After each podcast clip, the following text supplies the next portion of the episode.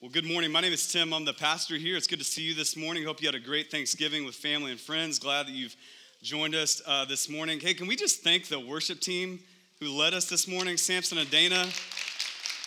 I mean, were there like 10 people back here and they were just hidden?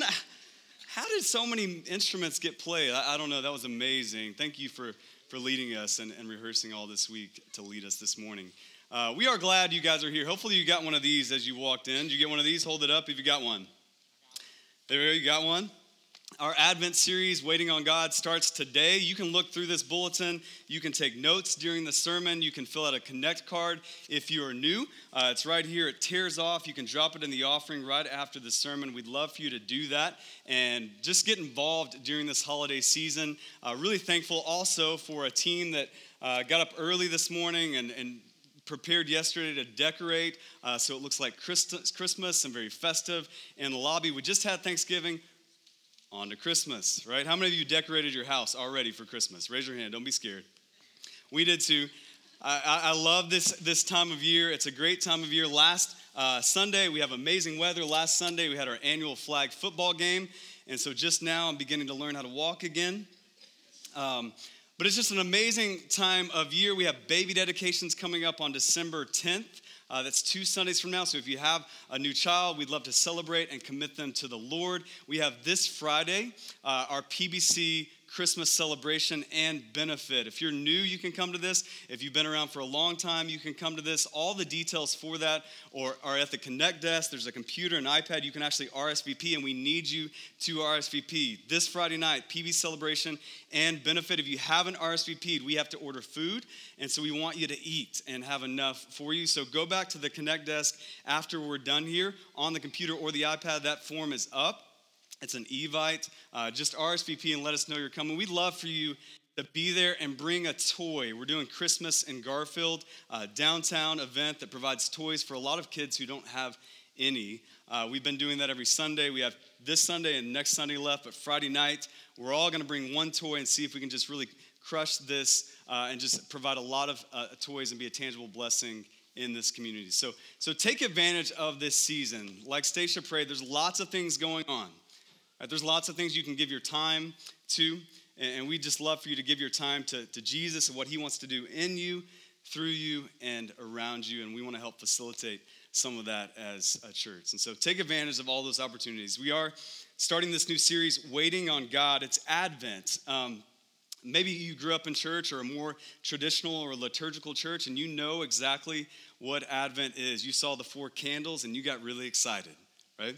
Because those four candles represent four weeks of, uh, of, waiting on Jesus. That's what Advent means the anticipation for the coming of Christ. And so we're going to go through that tradition as well. Traditions aren't bad, all right? They're not the main thing. Jesus is the main thing, but sometimes traditions help us fix our eyes on the main thing, which is the coming of Jesus. And so we're going to look at, over the next four weeks, Luke chapter 1, and we're going to see in these events prior to Luke chapter 2, the coming of Jesus, we're going to see in Luke chapter 1, how did these people wait on God?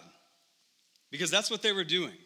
Right, you and I wait on God in different ways in our life and in, in our hardships in waiting on the future, a spouse, family, whatever the case may be. We wait on God. We have people in Luke chapter 1 who are literally waiting on God in the flesh to come. And so we're going to look at these events prior to the birth of Jesus and see what does it look like to wait on God. And I want to give us a little illustration so you can see a visual of what this could look like. And I need some volunteers for that. We have our kids in the service. Always love it when these guys gift us with their presents. And so, kids, I'm going to ask uh, a few of you guys and a couple of adults to come on stage with me to help me out with the sermon. Can I get a hand? Who, who wants to do that? Ashwin, Always count on my son. Come on up, Ashwin. David, come on up. I need one more kid right there in the back. Can't even see who you are, but come on up. Let's give these guys a hand as they come down. And as you give them a hand, I need a couple of adults. Go ahead and come up, a couple of adults. Don't be scared. Come on. Two adults. I'll call on you. David, there we go. I mean, Guyan, David's dad. Uh, it's a family affair today. One more adult. Graham, go ahead. Your wife just volunteered you. Good job, Savannah. All right, here's what we're gonna do: is these guys come up. I want to I want to show you guys. I want you to get a visual of all the different ways you can line up over here on, on my right, of what it looks like to wait on God. Now, I missed theater class in high school, but I'm gonna try to help you guys out with some examples. So, one by one, Ashwin, you guys are gonna show me what it looks like to wait on God just one at a time, but you're gonna freeze that pose. This makes sense. Okay? So, here's some examples of what this could look like to wait on God. You could do like this, looking, waiting on God, right? You got that? You could do like this, you're really excited to wait on God. You could do like this, you're kind of frustrated waiting on God, fold your arms. You could do like this, you're kind of bored, looking at your watch, waiting on God, right? Just let the Spirit lead. I don't want to tell you, I don't want to tell you how to do this, but those are just some examples from a non-theater guy, okay? You guys go. So David, why don't you start us? Come out in front where everybody can see you. Ashwin, you'll go next. So David, you show us your rendition of waiting on God. Okay. Sleeping, see? Let the Spirit lead. Don't limit the Spirit. Ashwin, what does it look like to wait on God? Keep that pose. Keep that pose, David. Go back to sleep. Keep it, keep it going.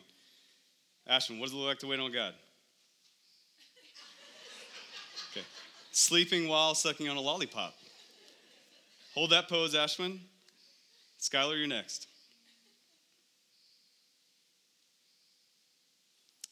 Ah, oh, you just love Skylar. So happy. Graham? Hmm. When's he gonna come? Guyan? Contemplating, that's good. Dave? okay. Nice, nice. All right, you guys hold that. You guys got that? That visual? There's tons of ways to wait on God. Hey, can we thank these volunteers real quick? All right, thank you guys so much. You can have a seat. There's lots of ways to wait on God, isn't there? We just saw it. We're going to see some of that in Luke 1, and that was just a fun way for us to catch a visual of this anticipation, of this Advent season. And that's what we're going to get into as we look at our text today. Luke 1, verse 5 is where we start. And here's the big idea. If you take notes, here's where we're going. We're going to walk through this statement over the course of our time. We're going to see that God fulfills his promises through prayer according to plan. God fulfills his promises, he does it through prayer, and he does it according to plan. So, the first point we're going to look at is God fulfills his promises. What promise are we talking about? Well, in Malachi, the last book of the Old Testament, 400 years before these events occur in the New Testament, we see a promise. We see it in chapter 3, verse 1. It says, Behold, I will send my messenger, and he will prepare the way before me. We're promised a messenger who will prepare the way of Jesus. And we start to see this begin to take shape in Luke chapter 1, verse 5. We'll flesh out more of the promise as we go, but we're just going to look at the verse words in the days of Herod. It starts off in the days of Herod, verse 5. And the reason it starts off that way is because we were in the days of Herod, right? Genius. And we see this as Herod the Great, a Jewish ruler for Rome who was commissioned by Mark Antony, by the Senate at the time, to rule in Rome. It was around 40 BC. And Herod the Great, this was his period. These were the days where he was ruling. So this is a definite time. And it also is, involves specific people. It says Zechariah of the division of Abijah. Now, I know all of you know what that means, but we're just going to go through the exercise just for fun, right? Zechariah of the division of Abijah. What does that mean? Well, there were uh, divisions or groups of priests. There were 24 of them, we think, and, and they would come in the temple on a rotation to serve in the temple. And so Zechariah's division was called Abijah, and it's on his time to serve in the temple. So that's where we show up on the scene. Zechariah is a priest. If you're not familiar with that language, like a pastor in that day, and he comes to serve at the temple. He's from this division of Abijah of priests. Then we get Elizabeth. Elizabeth was Zechariah's wife. She was a descendant of Aaron. That's her background, her lineage. It says a daughter of Aaron. That's not literally her. Aaron wasn't her father. Aaron was the first priest. He established the priesthood in the Old Testament. He was Moses' brother. Uh, in the Old Testament, and Aaron is that guy. Elizabeth comes from his lineage. So we get some of uh, Elizabeth's background. She's married to a guy named Zechariah. We get some of his background. This is definite time with specific people. You got that? Okay, so if we did a quiz later, you would get these answers right. Okay? Now, is that the point? Is that the point of going through those facts and details and seeing the context? So we can get some answers right on a quiz. So at your next Christmas party, you can impress your friends. Because this would come up, right? The Christmas parties you go to. Uh, that's not the point, right? I want you to know that information, but, but that's not the point. The point is this really happened. The reason it says in the days of Herod, because it was in the days of Herod. The reason it says Zechariah of the division of Abijah, because he was of this division, a priest of Abijah. The reason it says Elizabeth was from this lineage all the way back to Aaron, the first priest, because she really was. Notice, kids, you've read stories, your parents read you stories. Nowhere in here does it say once upon a time. Okay? This is a real time with real people. And, and what I love about this specific account of this real time and real people is Luke, the author. If you know much about Luke, Luke was a doctor. He was a brilliant man, respected in his community. He does his research. In Luke 1, chapter 4, or verse 4, rather, right before this, his stated purpose of this whole account is to give certainty to the life, death, and resurrection of Jesus. And so, as we wait on Christmas, as Christmas is coming, as we wait on the celebration of the birth of Jesus Christ, we can have confidence, hope, amidst uncertainty. Uh, because a lot of you, you're waiting on God in different ways. A lot of these guys are going to be waiting on God in different ways, but there can be an anticipation, a joy, and strength amidst that waiting, even amidst uncertainty, because we have the Bible. We have this account of Jesus coming in real time, with real people, with verifiable history. Right? And so, as we saw all these examples of waiting, right, that we can actually have a joy in waiting, an anticipation in waiting, a confidence amidst waiting as Christians. And so, eh, this Christmas season, if you're waiting, in whatever situation that is, if you are new in your faith and you're waiting on understanding, you're thinking, when am I going to figure all this out? This is all new to me. God is going to provide clarity, confidence amidst that waiting. If you're more seasoned in your faith, and we, we look at the, the Christmas decorations and we go through Luke 1 and Luke chapter 2 on Christmas Eve, and you think, oh, I've done this before. It doesn't really stir up anything in me. If you're waiting on God's renewal in your heart, you can have a confidence, a clarity that God is going to bring that about as you wait.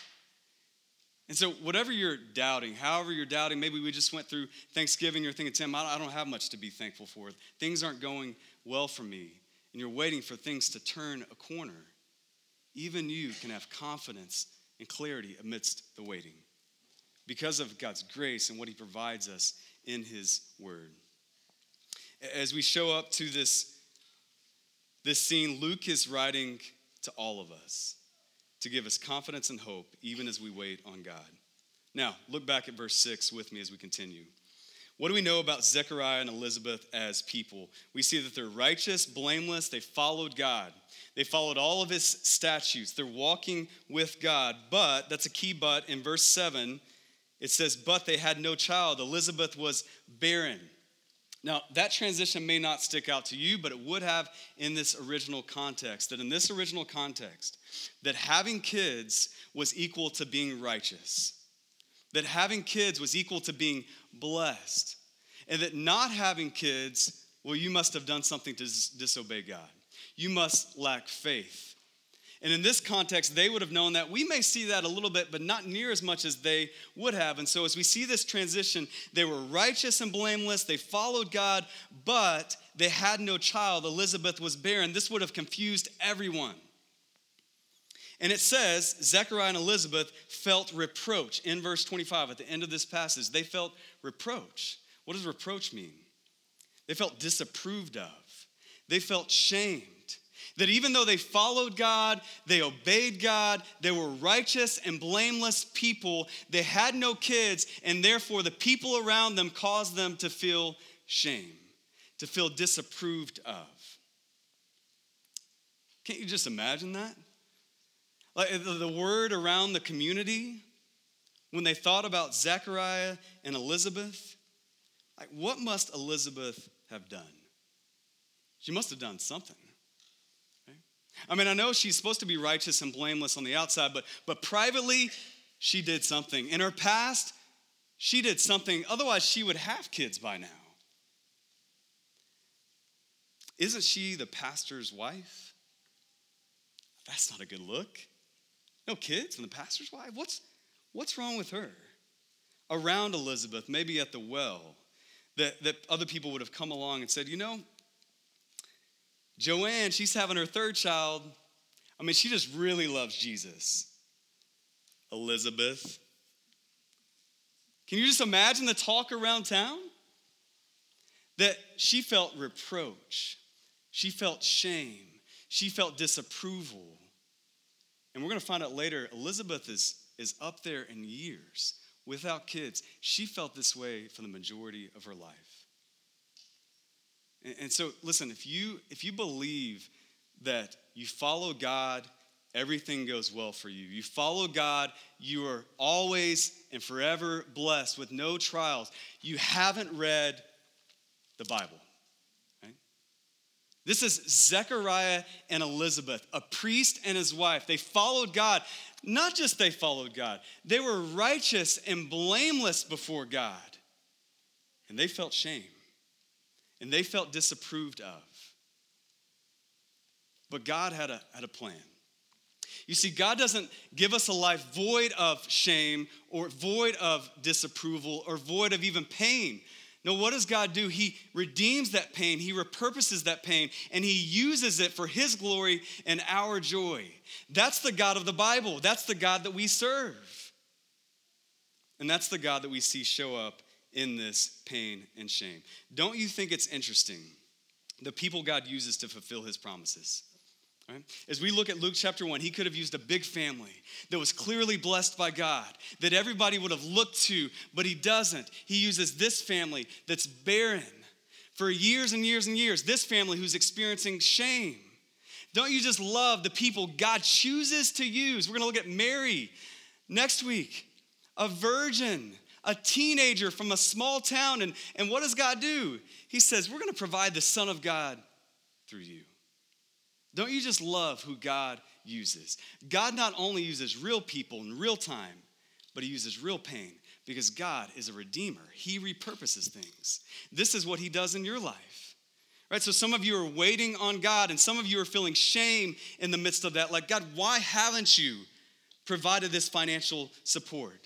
Why haven't we turned the corner as a family financially? I mean, everybody else is, and people are looking at me like, why haven't you? Why haven't you had kids yet? Why aren't you married yet? I mean, what? Something must be a little off, right? And you're feeling shame and pain in the midst of that. Why, why is your kid still sick? Why are you still sick? You don't have enough faith? You must not be following God. There must be something we, we don't know about and you feel, you feel shame. Listen, you need to know that God wants to repurpose that in your life just like he did in Zechariah and Elizabeth's life. That's the kind of God we serve, and that's the scene where God fulfills his promises. Let's look at how he does this. Look at verse 11 with me. God fulfills his promises through prayer. We have Zechariah's group or division of priests. They show up at the temple. That's where we find him as we start verse 11, and an angel shows up. And we see Zechariah's response. He's troubled, and fear falls upon him. Why does that happen? Listen, because it's an angel. A lot of us have watched too much TV in the 90s, too much Touched by an Angel. Some of you guys have no idea. Go Netflix it, maybe. And we think of an angel as a sweet, soft British woman coming to us with a soothing voice. I, just heads up, that's not in the Bible that angels were powerful messengers of God who showed up. And every time, typically when that happened in scripture, the angel has to say, What? Don't be afraid. That's the most repeated command in the Bible. Don't be afraid. It's always usually around God showing up or angels showing up. Why? Because they were afraid, right?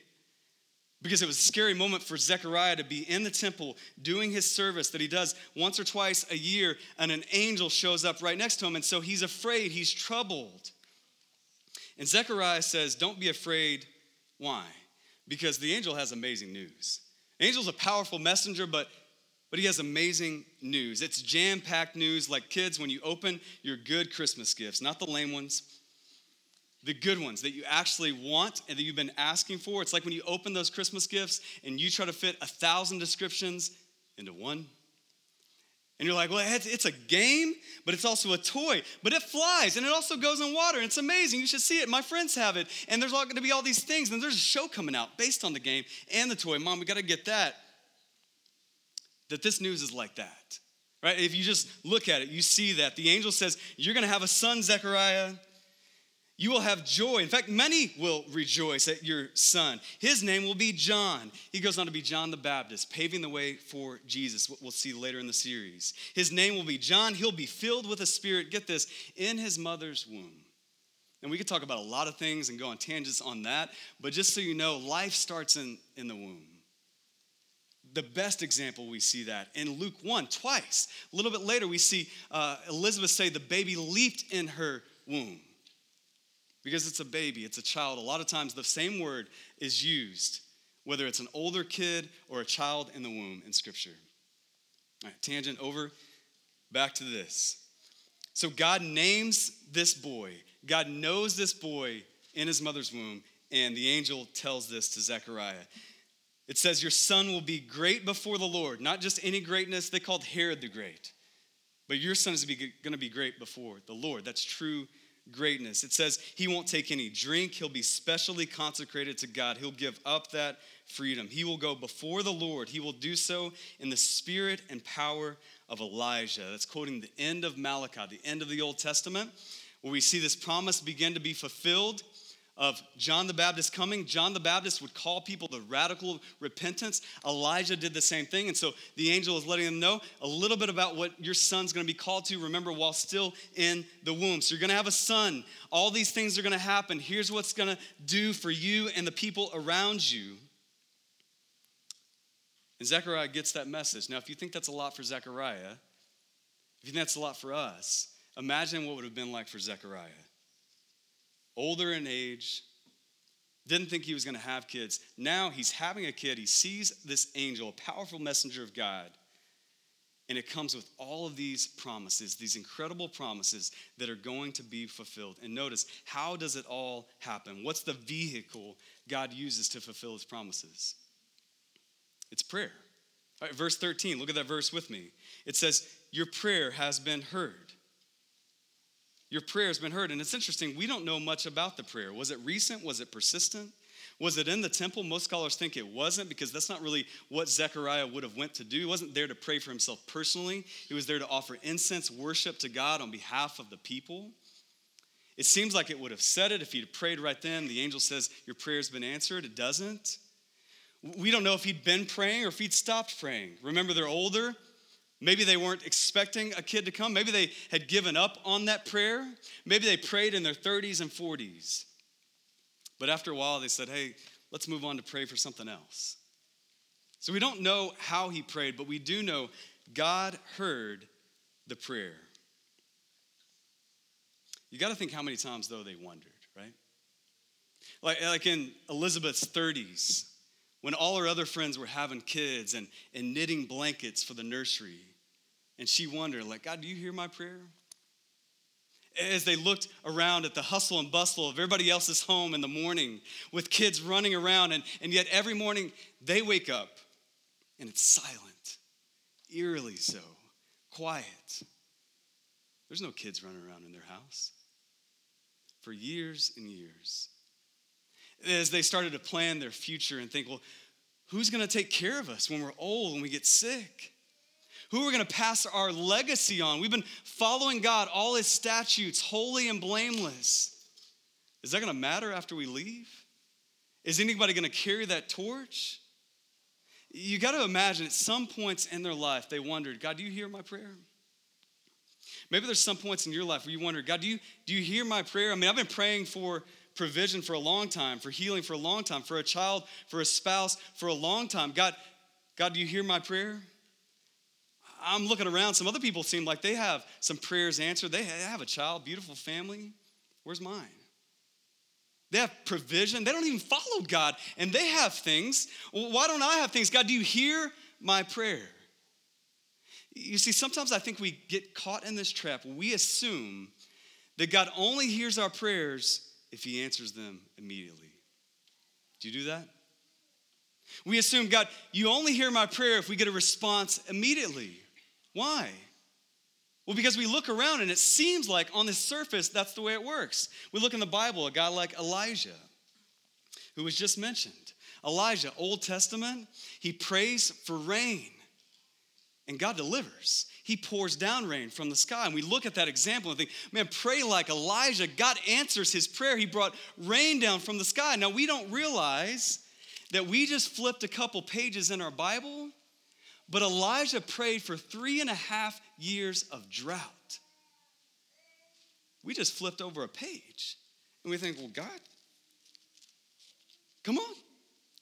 You did it for Elijah. And God's saying, read some context, study your Bible, and realize there were three and a half years of, of drought.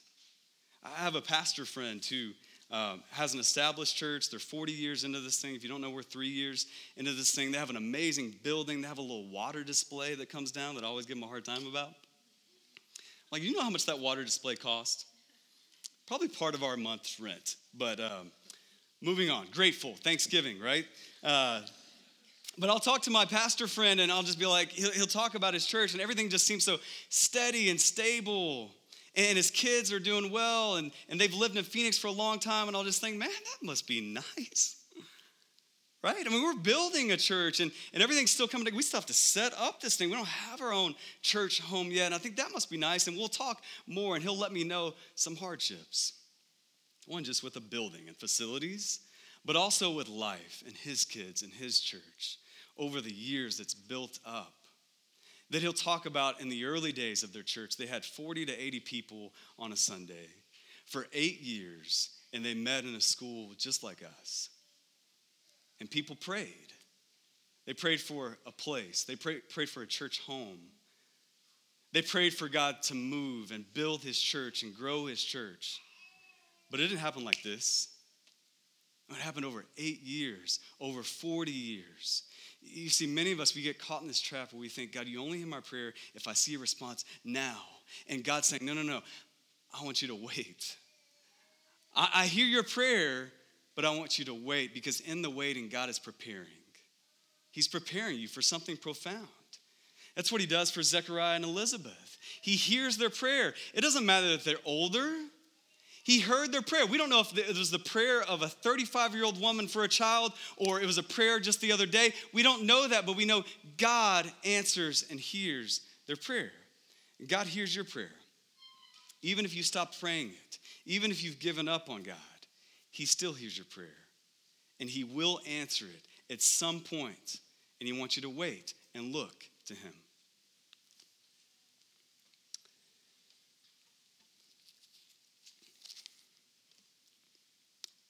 Then, our last point as we complete this statement God fulfills his promises through prayer according to plan. That's our last point. We see that in verses 18 through 25.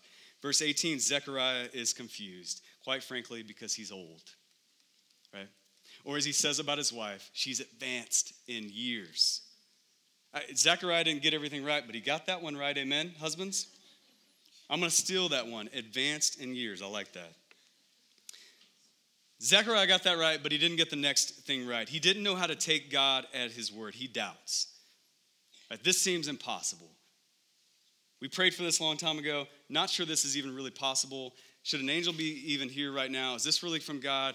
All the things he must have been thinking, and he doubts. And so the angel, in the presence and authority of God, makes him mute. He can't speak. He comes out of the temple that way. He's been in there for a long time. Everybody around the temple would have been wondering, when's this old guy going to come out? He comes out, he's speaking in signs because he, he can't speak with his mouth. That the reality is, in this moment and our days today, that sometimes God has to shut our mouth to open our ears. Right? That's what he does for Zechariah. Even Elizabeth, you look at verses 24 and 25, she keeps herself hidden after she conceives.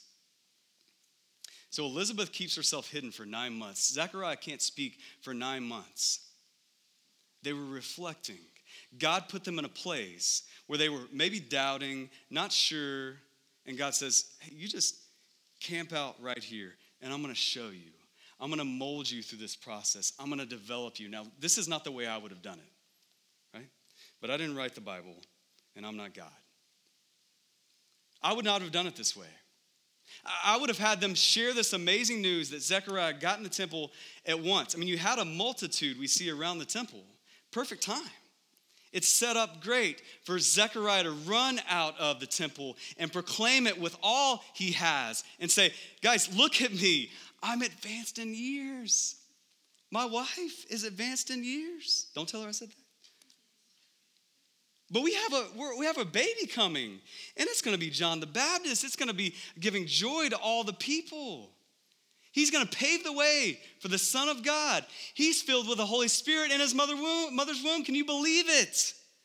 I would have had Zechariah use this moment to declare. But God doesn't do that. He wants Zechariah to spend some time reflecting. He wants Elizabeth to spend some time reflecting as they wait. You see, God has a purpose as you wait. God's trying to develop something, prepare you for something profound. That's what he was trying to do for them. This wouldn't have been my plan. not just that, the whole thing, the 400 year gap between the promise in Malachi and fulfillment in Luke, a couple late in life, experiencing shame over and over, prayers hitting the ceiling, I would have done it all right now all at once. Why? Because I don't like to wait. Do you? I, I don't like to wait.